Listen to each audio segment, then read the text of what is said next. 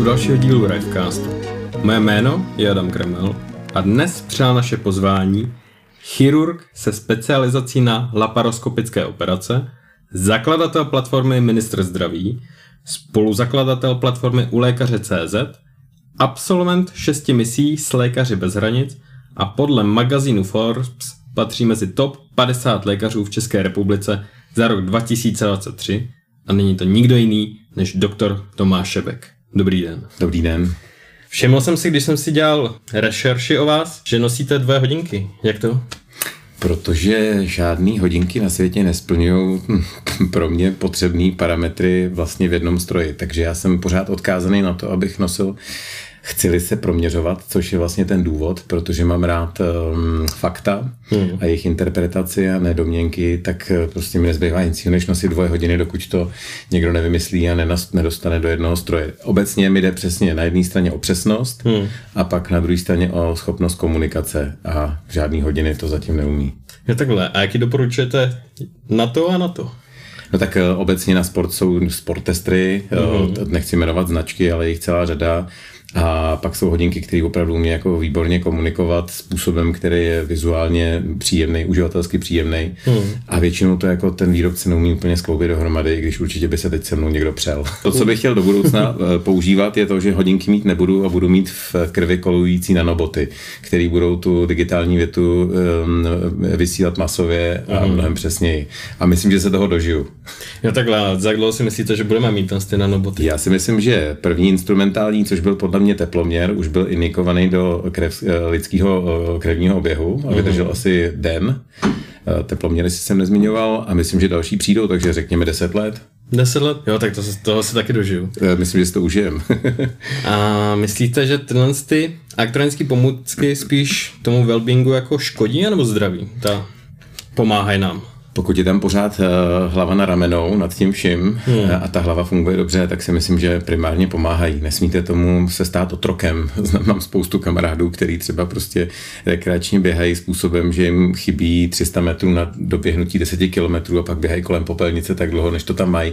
Jasný. To je sice úsměvný a myslím, že jim to neuškodí, ale jako už se stáváte trošku otrokem těch uh, um, aplikací nebo těch um, gadgetů, tady bych prostě všeho s mírou. Na druhou stranu, když uh, vás hodinky motivují k tomu, abyste žili trošku lépe, zdravěli, zdravěji a déle, jste diabetik a hodinky vám pomáhají třeba um, monitorovat pomocí dalších zařízení, třeba hladinu krevního cukru, nebo obecně vás vůbec motivují k nějakému pohybu například, tak si myslím, že to je perfektní pomůcka. Jasně, takže klasický přísloví dobrý sluha, špatný pán. Přesně tak a všeho s mírou, jak říkali naše babičky. všeho s mírou. A když už jsme vlastně to, jak to lidi pořád jako víc a víc začínají využívat, tam ty jako elektronický spotřebiče a celkově jako hodinky a už vlastně si bez toho nedokážeme představit jako den. Myslíte, že má vůbec smysl začínat nějaký digitální detox, nebo se prostě tomu nemáme nějak jako bránit?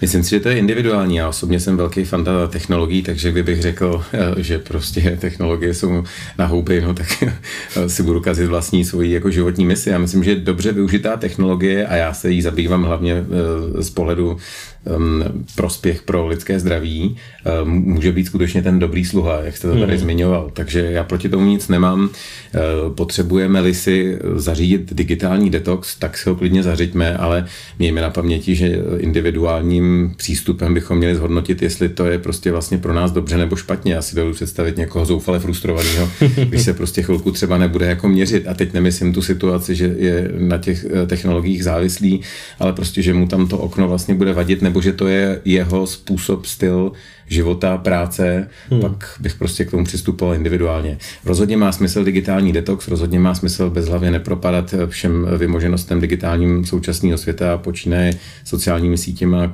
konče ještě složitějšíma um, věcma, aplikacemi, ale prostě je to individuální. Hmm. A něco, na co by se měl člověk zaměřit u toho digitálního detoxu, jakože třeba ty hodinky jako můžete mít, ale kdybyste si chtěl odpočinout, tak spíš to jsou ty sociální sítě, než cokoliv jiného? Um, Problematika sociálních sítí je jako hodně velký téma eh, současných psychologů, psychiatrů a zejména třeba dětských. Eh, to skutečně je něco, co je zoufale návykový, protože prostě vám to perfektně vylejvá takový ten hormon, ten dopamin hmm. toho okamžitého štěstí. Je to instantně, je to takhle a na to prostě se dá naskočit v podstatě podobně jako na závislost na čemkoliv jiném počíná alkoholem, konče eh, tvrdýma drogama. Takže to je problém velký, ale jak jsem říkal, ehm, ten digitální detox um, řekl bych obecně, máte-li prostě dojem, že vám začíná bzučet v hlavě, jo. v ten moment je fajn ty věci na chvilku odložit a dát si prostě od toho pohov a vít někam do přírody uh, na louku nebo do městský rušní ulice, to už je jedno a na chvilku se prostě jako od těch technologií odpoutat, vlastně vnímat to, co je kolem nás a nejenom v těch krabičkách, které máme všichni v kapse. A když už se vlastně bavíme o těch, těch trendech, sociálních sítích a teď už navazuje nový trend umělé inteligence, kdy vlastně teď si otevřete i dnes nebo jakýkoliv zprávy, tak se dočtete, jak umělá inteligence umí zase tohle a tohle a tohle. Tak jak je to v oblasti toho zdravotnictví? No, umělá inteligence je skutečně jako, jako na obrovském zestupu a nemine hodina, v podstatě minuta, aby se něco dalšího. Na druhou stranu je potřeba to brát pořád racionálně, um, mnoho věcí kolem ní se přeceňuje. Hmm. Ve zdravotnictví to vidím ale velmi, nebo v medicíně, nebo ve zdraví, se bavíme spíš o zdraví než o zdravotnictví, to vidím velmi pozitivně, protože tahle technologie skutečně může posunout jako um, medicínu kvalitativně a kvantitativně výrazně dopředu. Co se týče kvantity, ty, eh, umělá inteligence nepochybně může pomoci dostupnosti lékařské péče, protože vlastně velmi dobře bude plnit do budoucna čím dál tím lépe tu logistickou část, mm-hmm. minimálně v oblasti diagnostiky. Když si teď představím, jak pacient tím takzvaným betonem zdravotnictví prostě jde z bodu A do bodu B, jak je to někdy bolestivý, je bloudí, je to dlouhý, tak tohle fakt technologie může jako výrazně proxy. Eh, na, jedné z takových věcí jsme už jako léta páně pracovali, nazýváme to telemedicínou, máme to full lékaře CZ, ale umělá inteligence to může posunout ještě jako jako eh, o chlup dál. No ale stejně tak může eh, kvalitativně eh, vylepšit vlastně zdraví, ideálně zdravých lidí nebo při nejhorším pacientů, protože žádný sebelepší profesor na světě jakýkoliv specializace v životě nepřečte za celý život tolik, co umělá inteligence za pár mili vteřin a udělá z toho jako velmi racionální závěr. Čili budeme-li umět využívat znovu toho dobrého sluhu, hmm. tak si myslím, že můžeme výrazně pokročit minimálně v oblasti diagnostiky a bude se stávat, a bude to realita, že prostě vedle uh, doktora bude sedět fyzickýho homo sapiens, bude prostě v úzovkách sedět umělá inteligence a tahle dvojice bude podle mě jako v budoucnu plnit velmi dobře um, roli moderní medicíny. A dokážete říct, za dlouho ty i víc ty kvalitativní Uh, už to tady je. Už to tady, už je. to tady je. Jeden, já mám hrozně rád českou startupovou scénu, tak já přímo konkrétně jako uh, zmíním třeba Carebot, což je mm-hmm. vlastně systém, který dokáže na, na bázi umělé inteligence dokáže diagnostikovat z prostého rengenového snímku uh, v uh, velmi ve špatném případu v situaci dokáže prostě diagnostikovat nádor dříve, než ho vůbec jako zahledne na tom eh, třeba lidské oko. Mm-hmm. Dokáže interpretovat a to je jenom jako začátek mm, toho všeho, je to mnohem sofistikovanější metoda. Strašně mě baví tím, že dělám zároveň vedle chirurgie endoskopie, tak existuje dneska už takový český startup, který se zabývá tím, že stojí v úzovkách ta umělá inteligence, která se jmenuje Maja vedle endoskopisty a teď vám trošku našeptává, hele, Tome, tady si přehlídl polip, má sice jenom 3 mm, eh, ale vrať se tam, podívej se, už jsem ti ho proměřila a ještě než se otočíte, tak vám začne generovat eh, lékařskou zprávu automaticky. Jsou startupy jako je Eirin, což je diagnostika eh, diabetu sočního pozadí, nebo máme startupy Vitadio, který už spadá hodně třeba do oblasti takzvaných digitálních terapeutik, což je jako další skupina, která když bude potencovaná umělou inteligencí, tak bude skvěle fungovat. Čili česká startupová scéna je skvělá, Eh, už tady dávno vzniklo spoustu řešení a když bych se vrátil do prehistorie deset let zpátky, tak už v té době vlastně umělá inteligence eh, měla mnoho eh, certifikací, například od americké FDA, což je jeden z nejvyšších takových úřadů na schvalování jakékoliv léčebné metody v medicíně a používala se v psychologii, psychiatrii, spánkové laboratoře, neurologie, kardiologie a tak dále. Čili už je to tady. Už to není jenom jako budoucnost, o který si čteme ve vědě a technice, ale už je, to, už je to prostě tady. A řekl byste, že teda Česká republika je na tom hodně dobře ohledně jako používání ty umělé inteligence, anebo se máme hodně co učit od někoho? Myslím, že máme neuvěřitelný jako uh, kreativní potenciál a fakt jako nadějných spoustu startupistů, ale i jako velmi solidních řešení, které už dneska na tom trhu jsou. Co je ovšem problém v České republice, že tady vůbec nedokáže spolupracovat startupová nebo obecně biznesová sféra se sférou neziskovou a zejména vůbec nejsou schopní spolupracovat se státem, který je rigidní. Takže mm-hmm. když se bavíme o digitalizaci zdravotnictví, který by už vlastně mohl být dávno hotový, jenom kdyby se vlastně otevřely dveře spolupracím těchto třech subjektů dohromady, tak kde bychom byli jako Česká republika? To bychom byli třeba už někde ve Švédsku, ale bohužel nejsme, protože tyhle tři eh, vlastně skupiny, tyhle tři stakeholdři spolu neumějí komunikovat. No a nechci skritizovat stát, ale myslím, že to je na vrub státu zejména. No, Takže proto ta digitalizace je vlastně v plenkách a řada startupistů vyváží svoje řešení prostě za hranice, eh, kde to pochopení má mnohem lepší. Mm-hmm. A vy jste spoluzakladatelem u lékaři.cz, tak vy tam tu umělou inteligenci asi předpokládám hodně využíváte nebo snažíte se? No my se o ní strašně dlouho bavíme a čím víc jako blíž proxy nám, tak ji samozřejmě víc a víc implementujeme do té části diagnostické, kdy vám ten v podstatě jako plně automatizovaný medicínský asistent de facto radí, když to zjednoduším, na který dveře zaklepat efektivně, kde třeba je v tenhle moment kapacita dané specializace, kterou potřebujete, tak to je vlastně jako přestat házet vidlema hmm. a začít konečně využívat nějaký sofistikovaný nástroj a vlastně ještě na takhle jako relativně přihlouplou akci, jo? ale ta může významně jako zlepšit kvalitu a uživatelský zážitek českého pacienta nebo obecně zdravého člověka, který třeba potřebuje preventivní vyšetření. Ale myslím, že plně jsme ještě potenciál umělé inteligence zdaleka nevyužili. Mm. Ten trend sledujeme. Um, v našich systémech už dneska nějaký zárodky umělé inteligence jsou. Ehm, ale mnoho těch věcí ještě je tak brutálně propojení s tím betonem, že se tam ta digitalizace jako odehrává velmi pomalu. My jsme se akorát přizpůsobili tomu rytmu toho betonového zdravotnictví, protože chceme být mostem mezi tím úplně jako mezi tou ulítlou částí ty digitální medicíny a tím, že vlastně to někde vykonáváte fyzicky a že to vlastně na konci je, je lékař. Hmm. Takže aby jsme eh, nebyli jako příliš entuziastičtí a naivní eh, startupisté, kteří to za rok zavřou. A na druhou stranu nebyly ty konzervy, kterými je současný zdravotnictví, tak jsme někde na půl a snažíme se to propojovat. Jasně, takže jste také ambasador. Eh, já osobně možná společně s kolegama, dneska je nás strašně moc, který se snaží tuhle myšlenku vlastně evangelizovat. Skutečně se snažíme o, na jednu stranu vůči laické veřejnosti o nějakou zdravotní gramotnost a na druhou stranu se snažíme ten systém učit, hmm. jak by to mohlo fungovat. No a mezi tím tak někde jako plaveme, eh, jako prostě firma, která je čistě komerční a snaží se prostě přinášet nějakou inovativní technologii. A využívá to hodně lidí, když půjdu na tu platformu u lékaře.cz a všechno tam vyplní, tak prostě hned zprvu jim jako řekne ta umělá inteligence něco a pak až jako... No. Umělou inteligenci využíváme, jak jsem říkal, zatím jako potenciál na jednom procentu, reálně na jednom procentu potenciál na 100.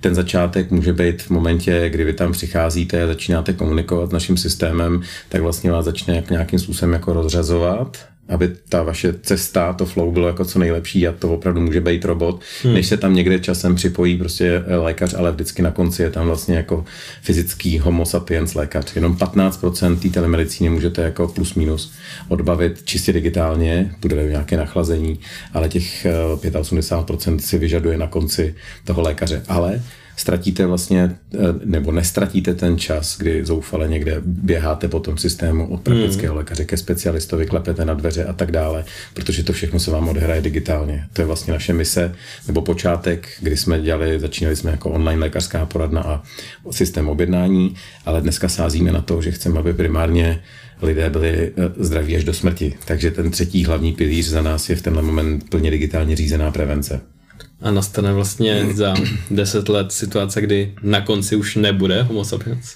Eh, je to možný, ale nemyslím si, že to bude za deset let. Já jsem velký fanda Star Treku a hrozně by se mi líbilo, aby ta umělá inteligence uměla nejen diagnostikovat, ale taky léčit. Zajdu si do lékárny, koupím si krabičku, tu takhle prostě přejedu přes pacienta a jemu se upraví všechny nefyziologické parametry do těch fyziologických. To si myslím, že ještě hodně dlouho zůstane námětem seriálu.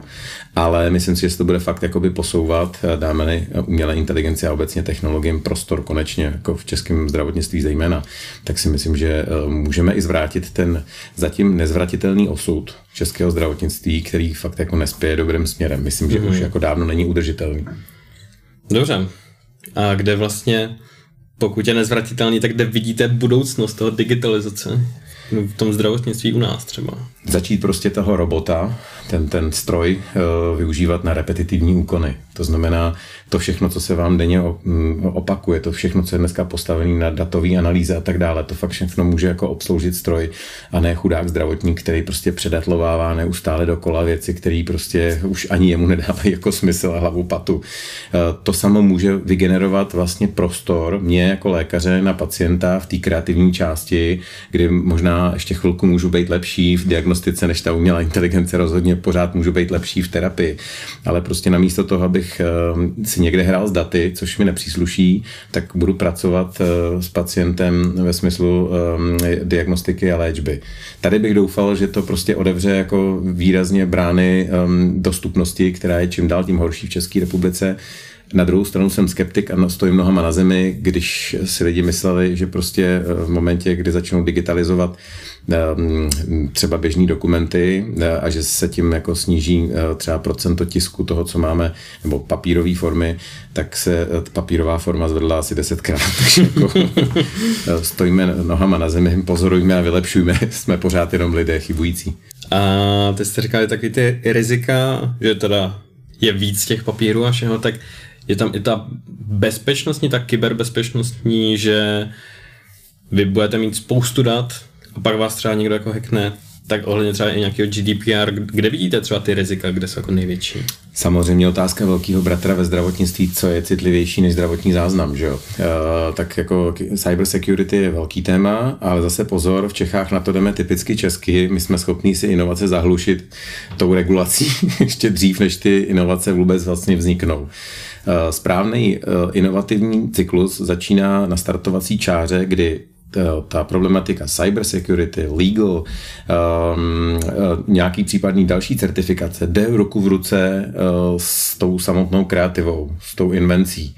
A když to takhle jako posouváte po tom inovačním cyklu, tak máte šanci, že na konci vám vypadne fakt jako dobrý řešení. Hmm. Pokud jedna věc nebo druhá předběhne ten zbytek toho pelotonu, takže vymyslím jako hodně kreativní věc a máme tady Teranoc, že?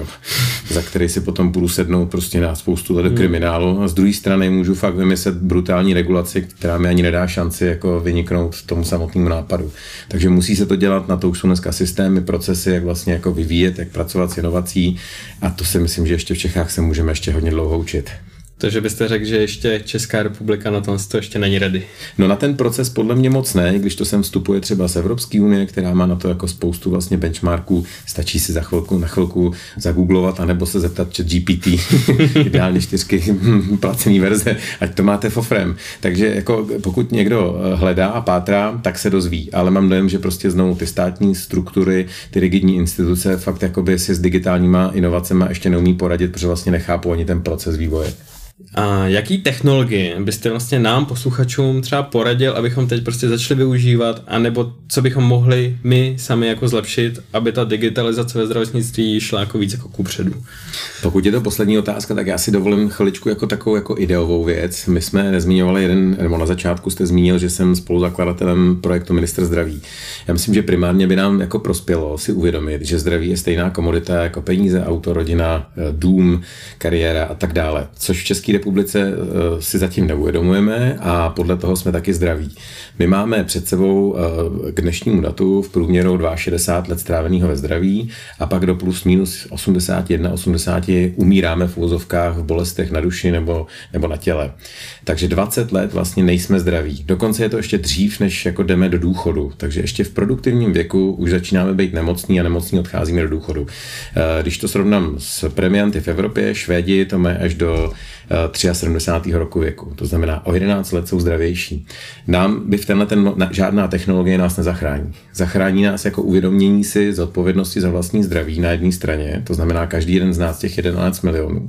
A na druhé straně ten systém pochopí, že zdravotnictví není zpráva betonu, není to zpráva přístrojů, nemocnic, možná trošku jako lékařského nebo obecně zdravotnického personálu, ale je to primárně jako systém, který by měl podporovat naše zdraví, protože co by mělo být jako vizí českého zdravotnictví víc, než to, abychom byli zdravější a zdravější. Tady nejde o to, aby jsme tady byli do let. Pokud budeme místo 80 do 100 let a budeme umírat 40 let, to fakt nikdo nechce.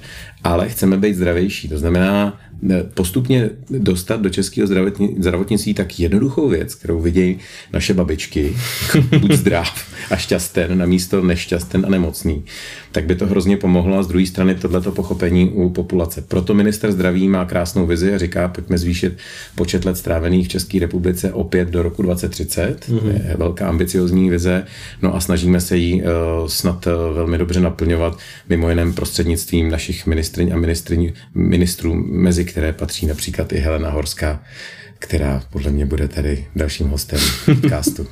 Moc krát děkuji Tomáši za teaser, ještě jednou děkuji, že jste přijal naše pozvání a doufám, že posluchači byli teď namotivovaní, aby se starali o zdraví a budu se nás těšit příště. Naschledanou. Já moc děkuji za pozvání a buďte zdraví.